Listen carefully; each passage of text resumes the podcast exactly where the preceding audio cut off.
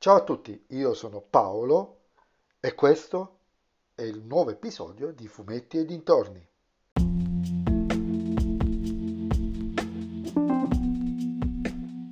In questo episodio del podcast vi parlerò della prima stagione di Loki con Tom Hiddleston, il- l'amato da tutte le donne, ovviamente come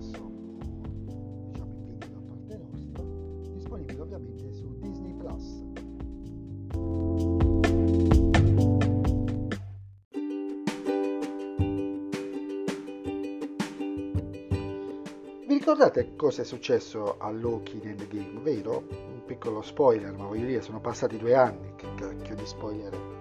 A seguito di una scena fortemente slapstick avvenuta alla fine del primo Avengers, durante il viaggio nel tempo degli Avengers, eccetera, è entrato in possesso del Tesseract ed è così riuscito teletrasportandosi a sfuggire alla prigionia che l'avrebbe portato poi su Asgard dove l'avremmo rivisto in Thor, in Thor Dark World.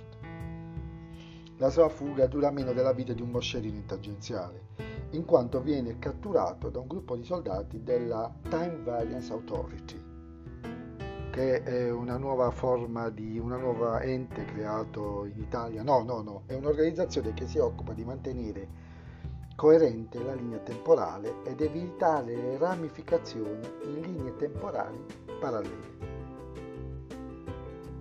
Se avete letto anche qualche anno di fumetti Marvel sparsi a destra e a manca, soprattutto sul ramo Fantastici 4 Avengers, avrete vagamente intuito dove si sta andando a parare.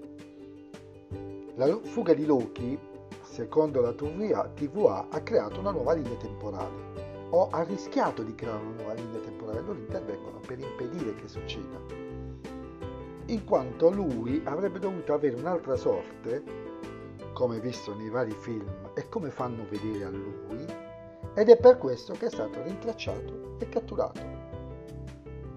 Il suo destino non sarebbe stato molto bello, almeno intuitivamente, finché non interviene l'agente Mobius che chiede il suo aiuto per catturare un'altra variante che gli sta dando filo da torcere. E la motivazione è che solo lui può aiutarli. Non aggiungo altro. Questa è grossomodo la trama, quasi un poliziesco, una caccia all'uomo. Ma sullo sfondo ci sono tante cose, tanti misteri, tantissimi riferimenti all'universo Marvel sia cinematografico che non. Un esempio? L'elicottero di Thanos. E non vi dico altro. Tom Hiddleston continua a proporci un Loki molto, molto sfumato come caratterizzazione. È buono e cattivo. Non è mai stato molto chiaro, sinceramente, anche se nei primi film appare decisamente cattivo. Gigioneggia il giusto, proprio in funzione del personaggio, dando anche riprova delle sue capacità di attore drammatico in alcuni punti. E anche il resto del cast si pone su livelli medio-alti. Il problema della serie è uno solo ed è lo stesso delle altre serie Disney Plus. Stavo dicendo Marvel, ma è più corretto dire Disney Plus. Sono sostanzialmente dei film allungati, come minimo con un'oretta in più di troppo, un'oretta di troppo, non rispetto al film, anche rispetto a, so- a ciò che si sta raccontando, che aprono, che servono fondamentalmente per aprire nuove trame che fluiranno in altri due o tre film o altre serie. WandaVision apriva le trame per il prossimo Doctor Strange e per Marvels, il seguito di Capitan Marvel, e chissà dove andrà a finire Visione Bianco.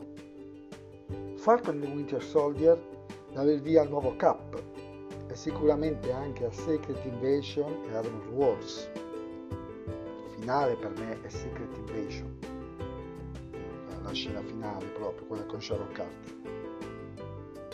Loki non è da meno, apre numerosi altri film e situazioni che da solo rimescola tantissimo l'intero universo cinematografico Marvel. E tutto questo quasi praticamente soltanto nell'ultima puntata. Anche se la prospettiva della seconda stagione, che non dovrebbe arrivare più tardi di un anno, 16 mesi, potrebbe ridurre di molto le conseguenze generate dal finale di questa stagione. Uh, I tempi sono tali per cui certi personaggi non potranno apparire prima di due anni e boh, bisogna capire quanto vogliono commissionare, anche se Black Widow, va bene, ve lo dico lì. Rispetto a, a Falcon and Winter Soldier manca molta parte d'azione, ridotta a pochissimi momenti, pochissimi episodi, ma eh, ovviamente ci sono numerosissimi dialoghi in ossequio alle caratteristiche del protagonista, anzi, dei protagonisti. Ora però c'è un'osservazione che mi sento sinceramente di fare sul, sulla TVA. Se sei un'organizzazione sovratemporale che può spostarsi nel tempo come noi ci spostiamo in macchina o in aereo nello spazio, che per lo spazio non intendo proprio fisicamente, geograficamente, non può per nessun motivo al mondo arrivare in un preciso punto dello spazio-tempo all'ultimo momento e succede. È letteralmente impossibile. Questa cosa succede almeno due o tre volte nella serie, ma giusto per dire che non è una critica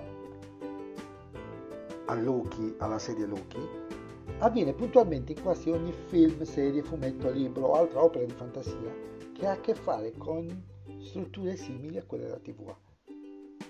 Capisco che probabilmente se fosse come penso io, cioè che ognuno si può, se sei sopra il tempo puoi arrivare in qualsiasi punto del tempo senza arrivare mai in ritardo, sarebbe poco realistico o forse narrativamente ingestibile, ma l'ho sempre trovato sinceramente fastidioso, sarebbe bastato veramente qualche tentativo di spiegazione per dare un senso a tutto ciò. Oh, fermo restando che può essere sfuggita a me la spiegazione. Eh. In conclusione, la serie non è perfetta sicuramente, ma divertente anche in funzione del protagonista, che apre nuovi scenari e che probabilmente chiuderà la stessa serie nella seconda stagione.